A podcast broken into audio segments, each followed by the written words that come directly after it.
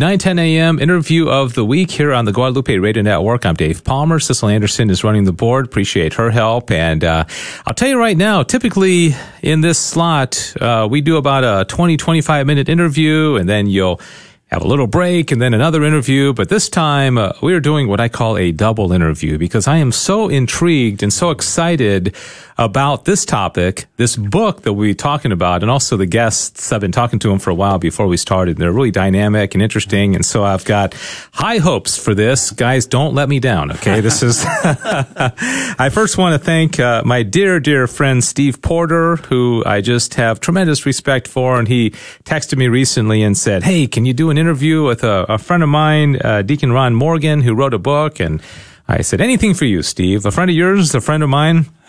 And so Deacon Ron Morgan is here along with his friend and co-author Joe Provenzano, and Joe's uh, wife is here. She's not going to be in on the interview, but uh, she's here. Uh, Linda, appreciate her being here.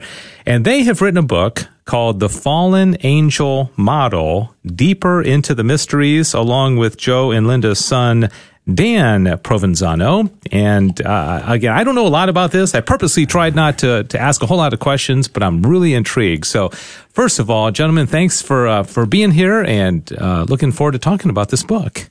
Okay, great. We're glad to be here. Yeah, a little bit of background about y'all personally.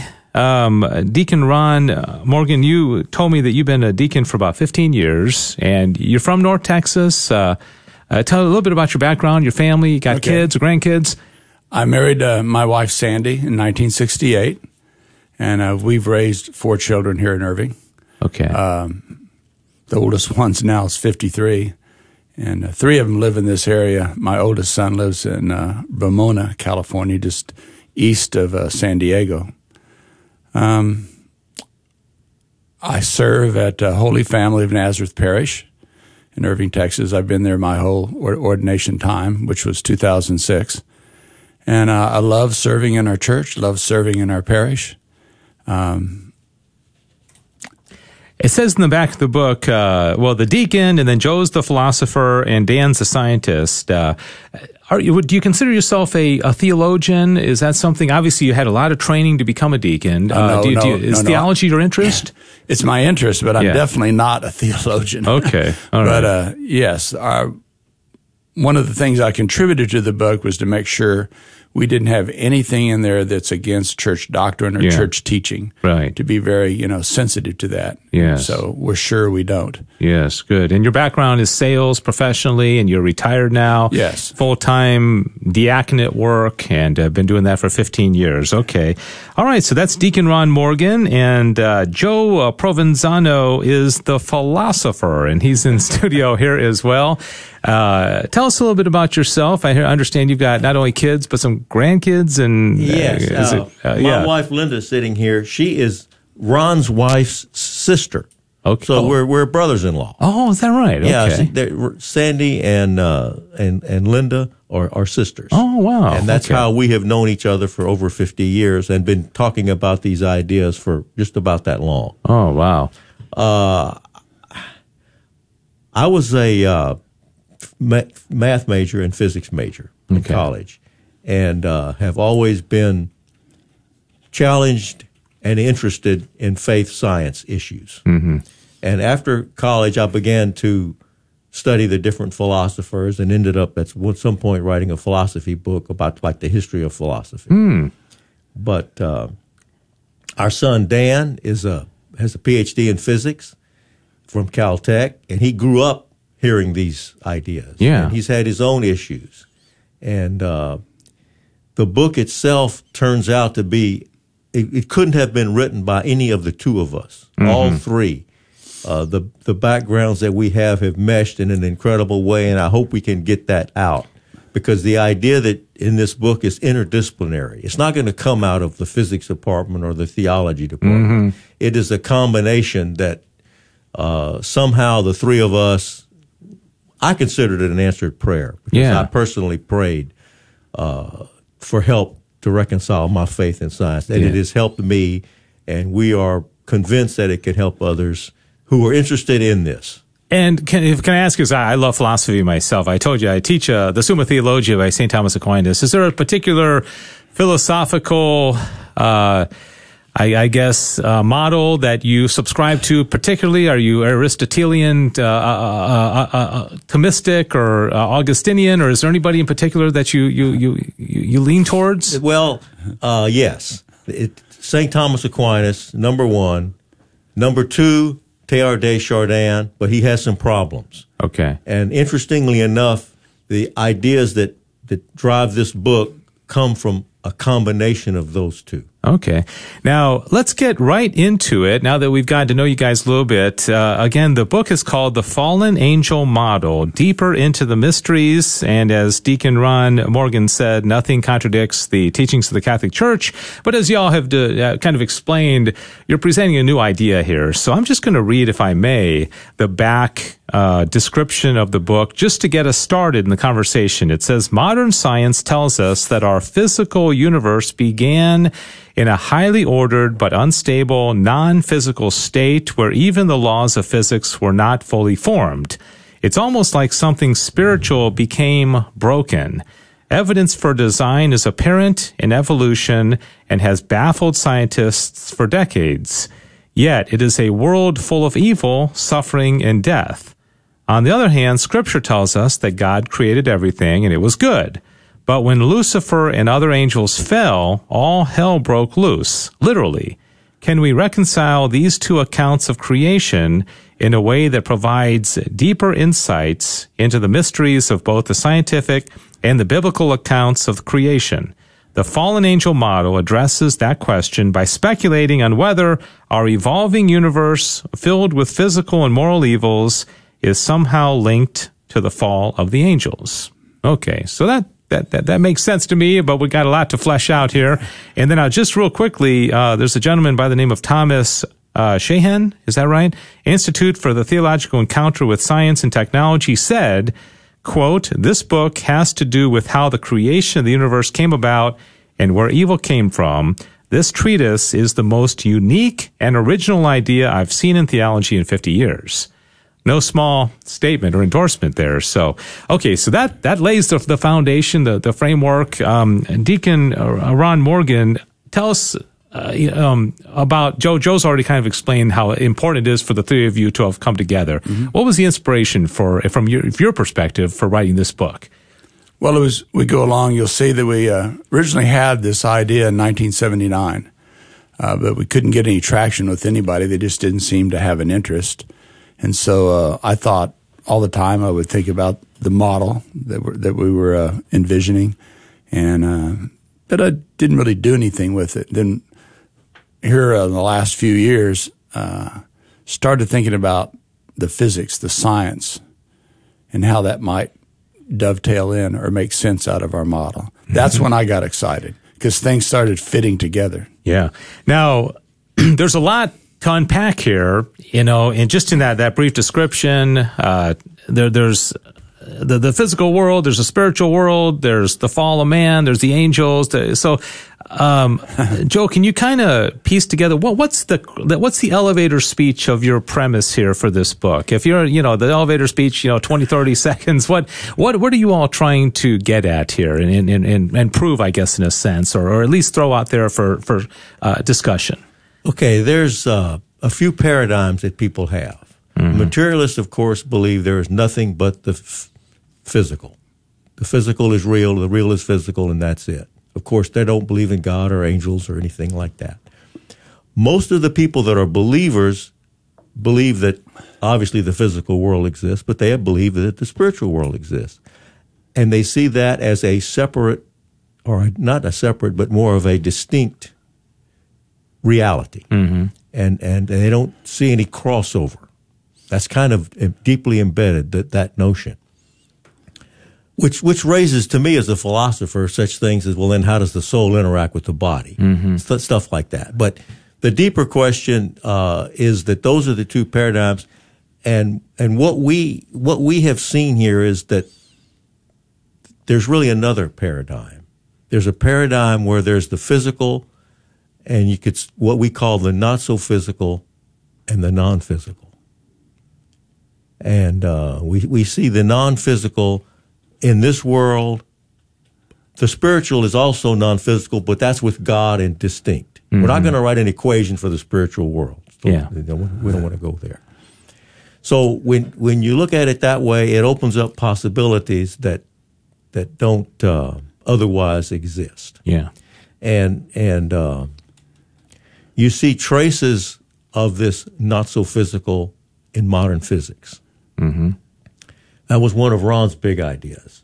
That if if if the spiritual somehow led to the physical, we should see traces of the non-physical. And you do when you get to quantum mechanics and relativity.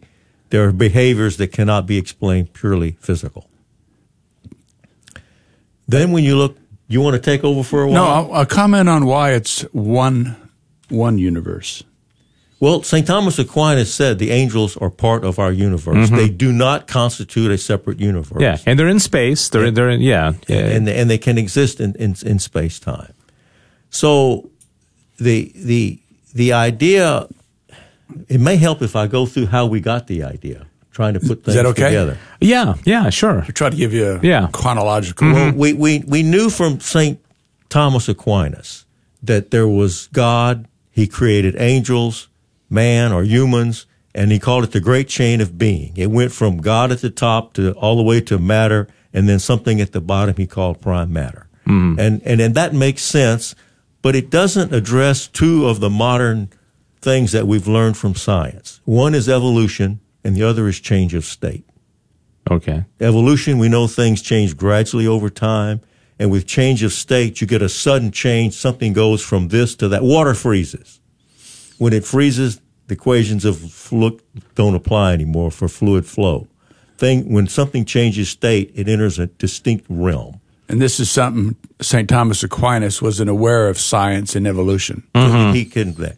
Then you go look at Teilhard de Chardin, who who basically saw the, the Big Bang and the evolution of the universe as described by science. In other words, there was the Big Bang, things evolved over billions of years, and finally you got to you had animals and plants, and finally humans evolved, and then the church, a soul infused, and so forth. But when you look at him, you you you see that there are no angels. Mm-hmm. This was God's creative process to Yeah. Teilhard de Chardin, and yet it seems strange to us that God is spirit. It seems like God would create angels. Mm-hmm. So we put those two on a piece of paper. We were looking at them. We saw Thomas; he had no evolution and no angel, and, and, and excuse me, no change of state. We saw Teilhard, who had evolution, change of state. He agrees with science because what you see is the creative process. Mm-hmm. The problem is that there's all this evil and suffering, and there are no angels. And we looked at that. This is, and we looked at it, and then one, we had those two charts in front of us. And then one of us said, well, let's talk about the angels. And they drew, we drew an arrow from the angels down because they sinned and they fell. That's well known doctrine. It's in St. Thomas and, and, and in our doctrine. Then one of us, and we honestly don't remember who it was, drew an arrow from the fall of the angels to the Big Bang on the Teilhard's chart and said, what if there was a connection there? See, we're trying to put these two great thinkers together. Right. Oh, right. as soon as we drew the arrow, but we got chills. So the fall of the angels was the catalyst for the Big Bang. Is that is that the, the what you're, saying? That's- You're close right there. Getting okay. close. Let, let me let me just uh, back up and because people are listening right now, and of course people um, are aware that there's angels, and that that's a dogma of our faith. You have to believe in angels to be a Catholic, right? It's it's something that uh, we we we believe. Uh, creation, interestingly, the creation account in Genesis doesn't mention angels. I remember I've actually, we've been talking about this. They talk about God created the heavens and the earth, but there's no mention of angels. Do you find that interesting? Uh, and I'm not saying they weren't created, but on which day? Uh, Saint Augustine, it's in our book. We quoted him. Yeah. Uh, he says when in Genesis when it said, uh, "Let there be light," yeah. That was the creation of the angels. Right, right. And that was before any materiality, any space time stuff Yeah. was mentioned in Genesis. And we always got to keep in mind Genesis is not a scientific account. Yes. But we need to, you know, reference it correctly. yeah. And so we have that in our book, um, that that particular quote. But that is it is interesting that they don't mention the angels. But what are the, why would they mention the angels? Because, you know, they, they, had, they had a tough job, you know. Yeah. They didn't have all the science we had. And, the, you know, the writing, the Genesis was written, you know, as part of God's love story, trying to get us uh, to, to see, you know, how everything came about. So they, I don't think they had any reason to have angels right there. Right. So they're pure, pure intellect and will, no bodies, right? And and then of course the infused knowledge. Um, Thomas says that they were basically that their judgment happened. Uh, pretty much when they were created, right? Because they didn't have to go through 70, 80 years of, you know, discerning whether they're going to follow God. So, uh, tell us about that the, I'm, I'm intrigued by this connection and how, how that works. You said I was close in saying the the the the, the fall of the angels was the catalyst of the Big Bang. We, we established uh, very clearly, and this is real important, that the angels were created before any materiality, before any space time things. Okay. Now that we have uh, quotes in there and references to the church fathers who support that. Of course, we don't know, but it's okay to uh, consider that the angels were created before there was any materiality. And it kind of makes sense. God transcends space and time. So imagine before he's created anything, what that would be, and that'd be all spiritual. And so now he's going to create an angel. And uh, there, why would there be disorder and materiality in the spiritual realm? The angels are spiritual, God's spiritual. Mm-hmm. So, so you, you, keep, we have to establish that that they were created first before the world. Yeah. Is there an implication here that the material world is something negative? No. No. Oh, okay. Because no. uh, of course that that's heretical, and I'm not saying that you guys. I just wanted to no. make that because it sounds like if if there's a something physical happens we're, when there's a fall, it seems like maybe this is not a good we're, thing. We're on well, red alert. We're on red okay, alert. Yeah. we we can spend some time on that. Yeah. We, we so, will. so we we as we were putting those charts together, we we turned to St. Thomas to find out well what happened when the angels fell. I mean, where else would you go? Right? Yeah. And so we we went there and we found that that he had a quite a bit of a discussion on that. On he discussed what they they lost. He was very adamant that they did not lose anything that was due to their nature. Mm-hmm. That, that, they're like kind of like an electron. You either have it or you don't. You yeah. don't have a half of an electron. You don't have a half of an angel. And I mean, of course, they're different don't misunderstand me on that. But so when they sent, but God had given them gifts. He he he gave them powers. He he gave them the, the ability to love God, and they had an, an order of the angels. They hired. They were ordered by how the closer ones to God had power over the other ones, and they had the ability to love and and uh, many many gifts beyond what they had by their nature. Mm-hmm. And when they fell, we know it was a sin of pride. It was, you know, they wanted to be God and so forth. Kind of like you can pluck a guitar string, but if you pluck it too hard, it breaks. When something tries to get outside of its nature, it breaks. Mm-hmm. Some of them wanted more than, than they had yeah. and could have, and they sinned and they fell and they were thrown out of heaven and they lost those gifts. Those were spiritual gifts. They were good. They were ordered you you can imagine if there's some power there, some kind of energy, you always see them as dim. Mm-hmm. They're spoken of as dim. They, you know, they, are lost, darkened. They've yeah. lost energy. Well, we began to wonder, well, what happened to that energy? St. Thomas doesn't discuss it. We had never found it anywhere. We began to think, well, maybe that energy is what became the stuff of the Big Bang. Mm. So the next step was to go, well, what, now we're on the physics side. Yeah. So we started to go look at what does the early universe look like? Yeah. Well, this is where it gets really interesting because the physicists describe the early universe as very highly ordered. Entropy is a measure of disorder, maybe mm-hmm. zero entropy. Yeah. Uh, and at 10 to the minus 43 seconds is as far back as the physicists and cosmologists can reference because there just didn't make any sense for any smaller amount of time. Mm-hmm. Right there, that's the moment of the Big Bang what appears is all the uh, forces and fields that we know about, they were all unified. They were kind of like all together. You couldn't distinguish one from the other. Yeah. There was no matter. There was no electrons, protons, neutrons. At that point, it was just in almost perfect order. Yeah. Right on the other side of that, there was perfect order Yeah. almost, almost spiritual. Until the fall. until No. and- until the end, in- until space time began. Yeah. That the- when space time began, there you, there was not matter itself. There was just these fields which uh, are hard to describe. They sometimes call it the superforce. So it'd be electromagnetic, weak, strong, and gravity, all kind of unified together, and you can't distinguish one from the other. Now that's non-physical. Mm-hmm. There's no, there's not even laws of physics at that point. It's too early. Yeah, let me just remind everybody I'm speaking to Deacon Ron Morgan and Joe Provenzano. They are two of the three authors of a book called The Fallen Angel Model Deeper into the Mysteries.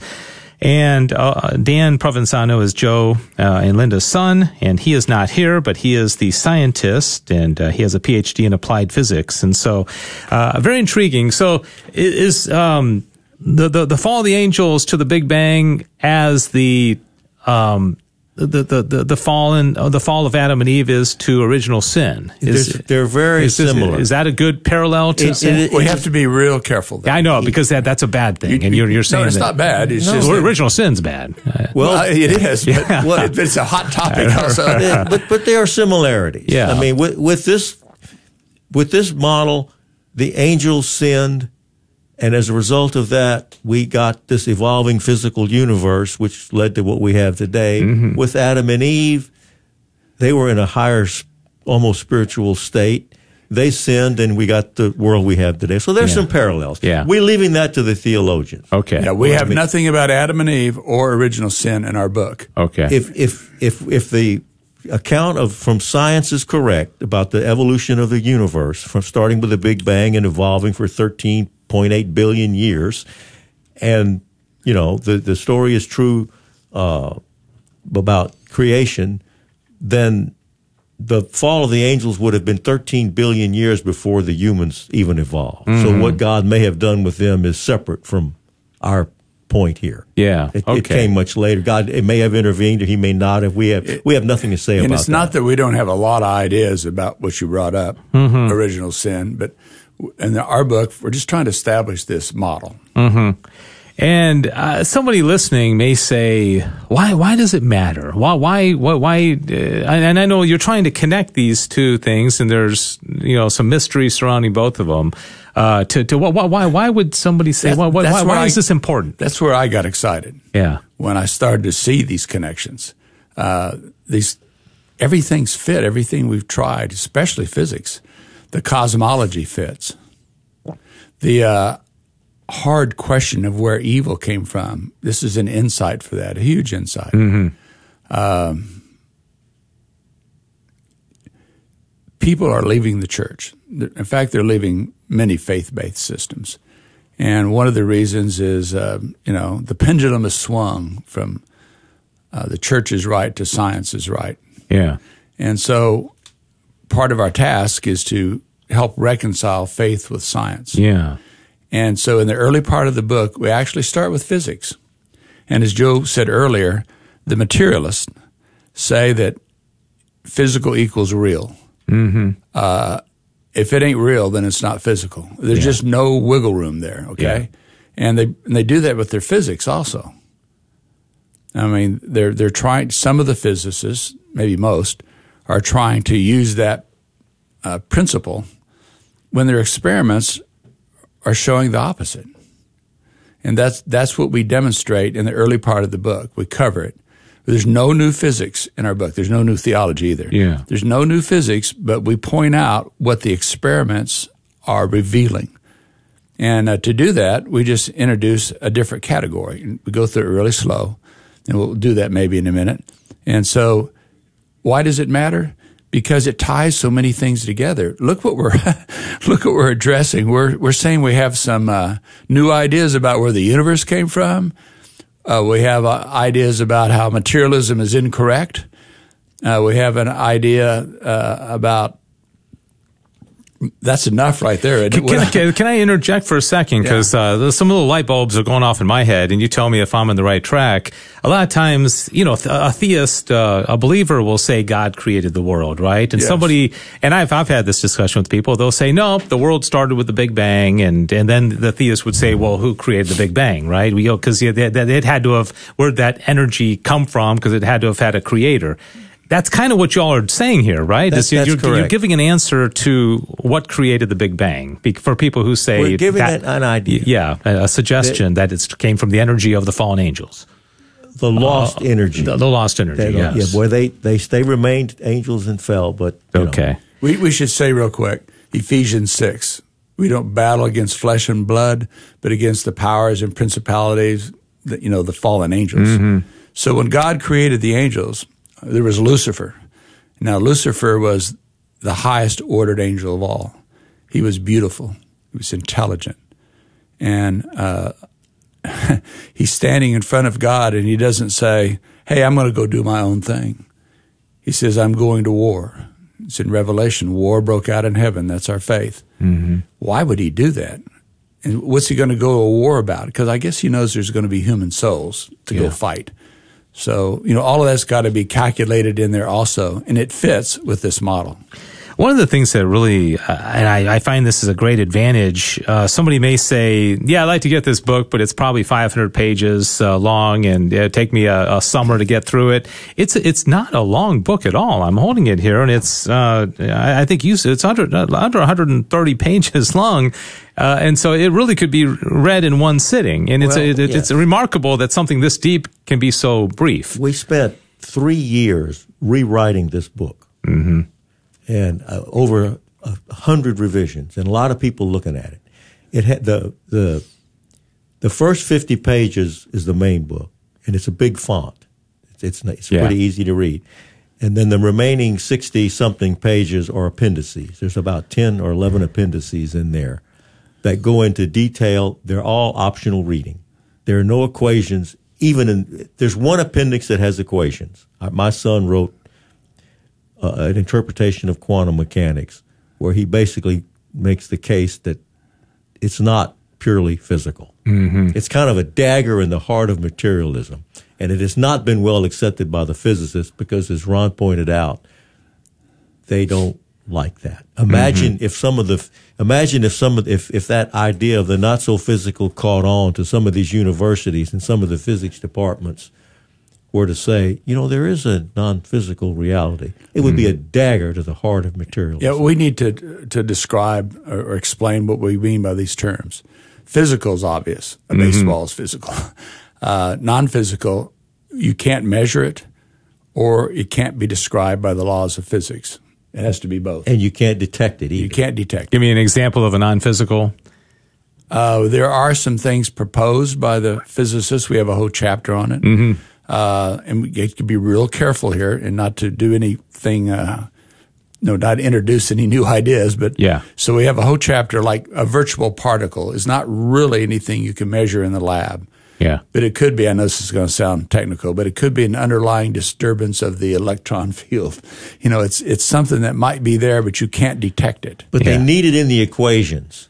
And yeah. they argue that it doesn't really exist because yeah. they can't measure it. Can I bring up something you mentioned earlier? Uh, I think Joe, you said it. Uh, you mentioned prime matter. That's something that is intrigued me. We don't have to spend a lot of time on this, but my understanding of prime matter is kind of like formless matter, the the matter that uh, was used by God to create the physical world, but before it, it was. Um, attached to uh, form. It was is, is, that is that a, does that play into this at all? Because well, you, you mentioned it. He, you know, he didn't have he didn't have science. So I think that's a he's using that in a philosophical sense, isn't he? It is, but you could almost, in a way, think of the Big Bang almost as as as prime matter. You could, yeah, because there's there's no matter there. There's right. no there's no mass. Yeah. It's all fields of stuff that. But, ma- but but matter was created from that. Yeah, it, right. It from, from, from, that though. But no one at the at the moment of the Big Bang, there's no matter until yeah a little while. You know, I, yeah. I, I'm going to point out one potential objection to what we have and try to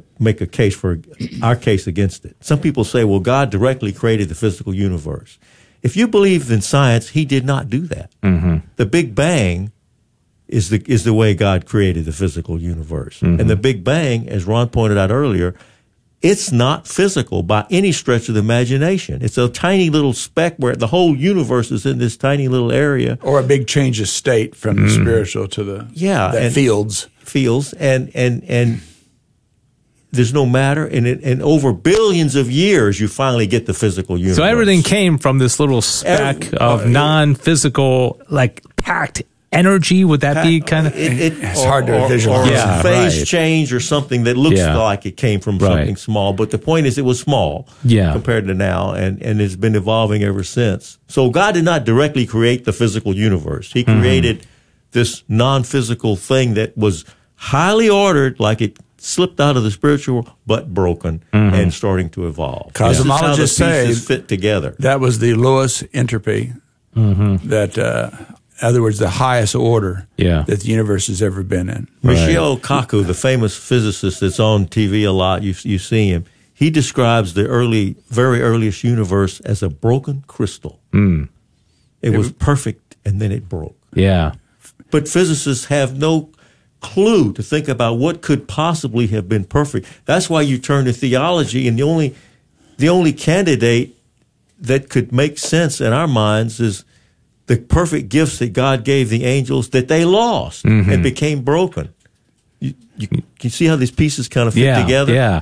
Now, uh, Deacon Ron Morgan, you said something a moment ago about people have lost their faith. Yeah, Yes. and we, we know that the statistics are horrible. People are leaving the church. They're they're not believing in God. Atheism is on the rise. So how do you take something like this that's pretty deep, you know, and, and, was- and- was- and yeah, how, how do you get this to the common person so that they can say, ah, I was going Yes. to describe, because we need to do this to get there, uh, our category of the not so physical. And so uh, that category is you can measure it, but it's not described by the laws of physics, or it's following the laws of physics, but you can't measure it. It's- it's got one foot in each of those, right, Joe? That's right. It, it has at least Let me give an example, okay? It's going to sound a little technical, but I'm going to try my best. It's uh, in the appendix. We have a chapter called the Aharonov-Bohm effect. Now, this is a real scientific experiment, okay? And in a nutshell, they have a solenoid, and they have a current in it, and it creates a magnetic field. It's kind of like you wrap a wire around a pencil. Maybe you've done that, you know, in school somewhere, and see that it affects the uh, compass. So in other words, it's a coil. You run a current through it, you get a magnetic field. Now, what if I shield that field and shield that solenoid? And then I cannot measure any magnetic field out there, and it doesn't leak at the top and all. In fact, the experiment goes so far to put a uh, superconductor shield around it. This is we're talking about a solenoid. It's like a thinner than a hair. you know, it's just a really small thing, but there's no field. And then we have two electron beams going along each side. And we find out that something's affecting those. This is a quantum mechanical effect. Something is affecting the phase of those electron paths, and you get an interference screen, an mm-hmm. interference pattern on the screen. And I can dial in a different current, changes the interference pattern. So the question is, what's affecting the phase of those electron wave functions? What's affecting the phase of them? Well, it's not a magnetic field because that's not present. So the scientists call it the vector potential. So it's a it's a field called the vector potential field. So Richard Feynman was asked, "How's that a real field?" And he says, "Well, it's a real field because it avoids action at a distance, or think of it as some numbers that give you a value at a point." well, there's not a lot of real stuff right there, was there? So that that experiment fits our uh, category of not so physical. yeah, It's a real physical experiment. There's you Yeah. can't measure it, but it's causing an effect. yeah. That's pretty deep stuff. That's Uh, yeah, that's let me deep. let me give a simpler example. Okay.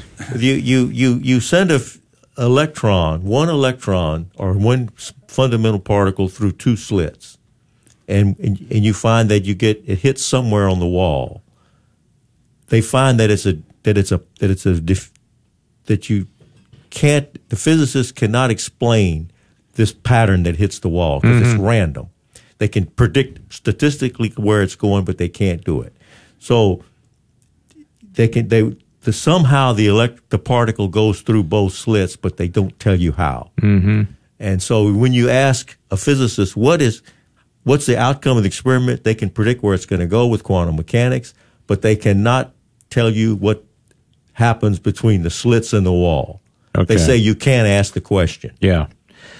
All right, let me let me because I'm, I'm looking at the, the time here, and uh, we only have about ten minutes remaining, and uh, yeah, time's going by very fast. Let me let me just kind of cut to the chase here, uh, because in the in the introduction, the, the the back description of the book, you talk about uh, suffering. You talk about, um, I believe that's in there, right? Uh, of course, the fall, uh, a world full of evil, suffering, and death. Um, so what does this all mean to the person looking out and saying, because it's, it's one of the biggest reasons why people don't believe in God is that, Yes. yeah, how can you explain, you know, child abuse or, or, or horrible, my, my, my mom died or, you know, how does all this tie together to the, the practical realities of people's life? And, and keep in mind that there's not a really good explanation out there, is there? No. There's not. So we think that our model gives an insight to that. Fair enough. Uh, when when you look at the evolving universe, let's say if if God directly created the Big Bang, then He's somehow responsible. We've been talking about before. We're not talking about moral evil. We're talking about mm-hmm. physical evil for now. Mm-hmm. If if God directly created the Big Bang, He's somehow responsible for this process. With mm-hmm. Teilhard de Chardin, he didn't have any choice. Others feel that God just did it but with our model, God created the angels. They were good. They had free will, and God recognizes the consequences of free will. So the consequences of free will triggered this process, and then God looked at it, and like the one lost sheep or the one lost coin, he could have ignored it because he didn't directly create it. He, mm-hmm. he, he created the angels. It all came from his creation. It all came out of nothing It's an effect. Yeah. but it's a second effect. So God saw that, and rather than ignoring it, He knew that the Redeemer was planned from the beginning, mm-hmm. okay. and He knew He could pull good from bad, and in fact, that's what happened. So God isn't actually guilty, if you will, of creating the evil, but He is responding to it, and He's respecting the consequences of free will, and He does all He can to save as many souls. Mm-hmm. So, you know, before God created anything, he's God, he's but he's the Father, the Son, and the Holy Spirit. And he's the Son is the Redeemer. So God's essence somehow he's the Redeemer. What's he going to redeem before he creates anything? So it all kind of comes together. I mean, we don't have all the answers, but you don't need, need a redeemer until you have sin. and, uh, right, right. And yeah. so, okay. if, you, if you're going to create the angels, if they don't have free will, then that's not really love. And so, God is love. So, all of this has to fit together somehow. Yeah. Um, tell me about ha- have you had any peer review, as they say in the uh, intellectual world, or people, the physicists or the theologians or philosophers that have read this? Of course, we read that one um, endorsement. How are people receiving this, other than uh, Tana Sheahen, who seems to be pretty impressed with it? What are Well, people saying? When we were when we first published it, we sent copies of the book to all the members of ITEST. And again, that's the Institute for Theological Encounters with Science and Technology. Faith.org. Faithscience.org. FaithScience.org. That's the Okay. Their organization tries to reconcile faith with science, and uh, you know there, there's PhDs. These are uh, usually theologians or scientists. There's the 26 bishops, I believe. I've, I've been a member of that for like 25 years. yeah, Okay. our book went to 29 bishops. So then after that, we had a webinar, and uh, it was about an hour long. Uh, we introduced ourselves and said a few things, and then we entertained questions and comments. And uh, we we do have a, a theologian or two or three that we're talking to as a result of that webinar. But uh, we're we have a whole plan, you know, to reach out to uh, people with credentials and uh, to get their interest and to get their input. That Yeah. webinar, by the way, is is available at the website at at uh, either the ITEST website, which is faith dot faithscience.org, or at En Route Books and Media. If you go to our, there's a Fallen Angel model page there at that you can find Mm-hmm. and, Route Books and Media. Yeah, just And- remind everybody the book is called The Fallen Angel Model Deeper into the Mysteries. Uh, Joe Provenzano and his son Dan Provenzano, and also Deacon Ron Morgan. Uh, Joe and R- Deacon Ron are both in studio here with me as well. Uh, do, do you think, uh, th- th- I- I'm sure people listening right now are thinking, like, yeah, gosh, he, he said it's a short book and it's big font, and but, but am I going to be able to make sense of this? Is Who's, who's your audience? Would you like, you know, We, we think it's reader friend, friendly. okay. Uh, the first 40 pages we think is very reader friendly. But this is a treatise more than a book. And so uh, we, we just get to it and we try to make everything connect. And then for those who want more support or more substantiation, that's what our appendix does. Okay. You know, it gets a little more technical back there, but uh, we feel like it'll, you know, the purpose of the book is to get this model on the table to help the church make sense out of some of the issues that are not making sense right now. One one of the nuns that uh, gave the opening prayer, uh, she was inspired by this book and wrote what she calls Psalm 151. Mm-hmm. And and and she she says when she first looked at it, she thought, I don't want to read that book. But someone, one of the other sisters, read it and said, you need to look at it. And she says that she gave us very glowing report on how well she thought it was written, in the sense that it was not dumbed down, but it was but it was still easy to read. Mm-hmm. And and, uh, And at the end of her psalm, uh, one of her phrases was "not so physical." She we nearly that- fell out of our chair. never thought we'd hear that in a prayer, but we did.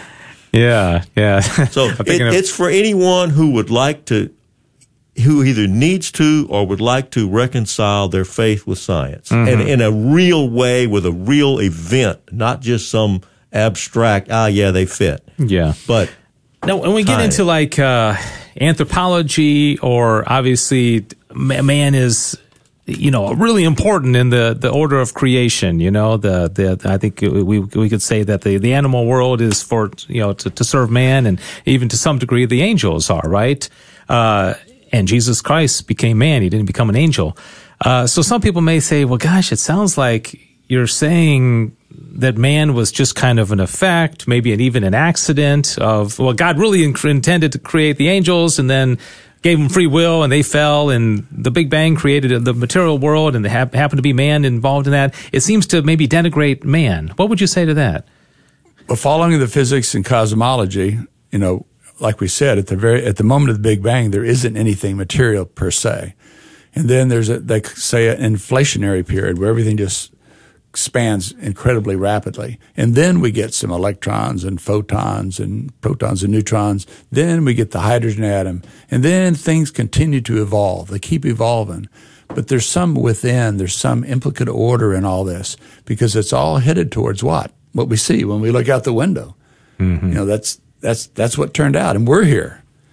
So And- somehow, somehow, somehow, when all this is happening, you know, we're going to appear, and that's because of God. God's involved. he's very we- involved. Do we have the mechanism? No, but you know, that's part of the evolution story. But he's involved from the beginning and promised Christ the Redeemer would come and enter this world.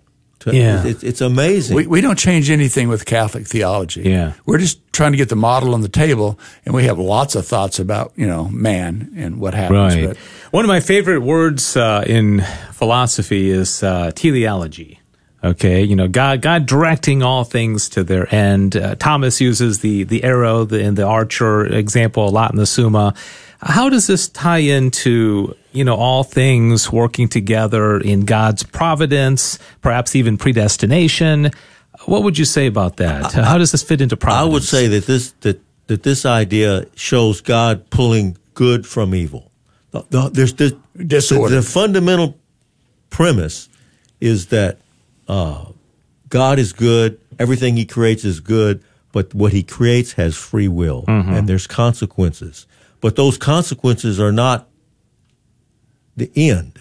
Mm-hmm. He works with those consequences to produce even more consciousness Yeah. and and sends his son to work with that. It is it is the the ultimate story to me of of God's involvement. Yet recognizing the consequences of free will. Yeah. We're down to our last uh, few minutes here, and I just want to give you each a chance to kind of make the final, the, the, you know, what, whatever else we haven't talked about that you would like, that you think is important. And of course, also, of course, we got to include how people can pick up the book. If it's on in Catholic bookstores, we always send them there first. Do they need to go to Amazon or directly to your website? But just, uh, uh, why don't we start with you, Deacon Ron Morgan, and just what would you like our, our audience to know in the final minutes here. How it can help people struggling with their faith, how it can help with the uh, problem of people leaving the church. Uh, one, we show how materialism is incorrect. Can you imagine the universities if they thought that that was they included that? Mm-hmm. We address where where evil came from with a new, fresh insight, a new way of looking at it. We tie together the, the link from Scripture, the fall of the angels, with real physics. And so that helps bring science and faith closer together. They can't be separate. I mean, the, mm-hmm. as, it, as ITEST always says, the, sci- the author of nature is also the author of uh, science. Mm-hmm. Amen. Did I say that right? No, uh, I didn't say that right, did I? I think well, the author of nature is the author of science. There yeah. we go. Okay, yeah, God, yeah, God is the author, the author, of science, of, right? Of, the, of Scripture, so well. tr- and so truth is truth. Okay. Scripture and science have to agree. Yeah. Joe, uh, last, uh, last words. What else should our audience know? I consider this an idea and answered prayer. I, I prayed for this and got this, and, and that's, that's who it's for. It, it's, it's, uh, we can't prove it. We're not saying anyone has to sign up to it but we think it belongs on the table mm-hmm. along with all the other ideas that are out yeah. there. You can get the book at at uh, uh, you can go to the website En Route Books and Media. Uh, you can get it at Amazon. It's a Kindle version or a paperback. And uh, is that enroutebooksandmedia.com? Or do you that, know? Uh, just, yes, yeah. I believe it's okay. en route. It's, it's, on the back there. You yeah, can find it. Okay. En route. I think it is en route. Yeah, just Google en route books and media. Okay. Yeah. E N R O U T E, like en route. Um, uh, the book again, the fallen angel model, deeper into the mysteries. I, I feel like even 45 minutes wasn't enough. That's why I was like, we're not getting this into 20 minutes. I can guarantee you that. And something tells me y'all aren't finished. Uh, uh no. sequel or, uh, uh, a part two or, uh, something that maybe, maybe down the road. We just want to get it on the table and get it, get it out there. And we feel like the, the ideas do not stand on our credibility. The mm-hmm. ideas stand on their own. Yeah. Amen. We're, we're seeking input from people who speak for the church. All right. Uh, well, thank you very much for coming in. Again, thanks to uh, our our mutual buddy Steve Porter, who I know is listening to this. And Steve, thank you for recommending this interview. Uh, the Fallen Angel Model, Deeper into the Mysteries. Uh, Joe Provenzano, Deacon Ron Morgan, and Dan uh, Provenzano. And uh, thank thank you very much for writing this. And I think we it's are be reachable, people. reachable through the through the you want to give a contact information of how people can get a hold of you if they have any questions? Or? I'll give you my email. Okay. Ron D is in day Morgan at gmail.com. Ron D Morgan at gmail.com. Easy enough. Okay. And mine is Joe Pro at proandsons.com. Okay. P R O A N D S O N S dot com. Okay. It's me and the boys. That's our philosophy business. all right. Uh, thanks so much. Great uh, conversation. Hope you all enjoyed this. Thanks for listening to KATH 910 AM Frisco, Dallas, Fort Worth. Catholic radio for your soul in North Texas on the Guadalupe Radio Network.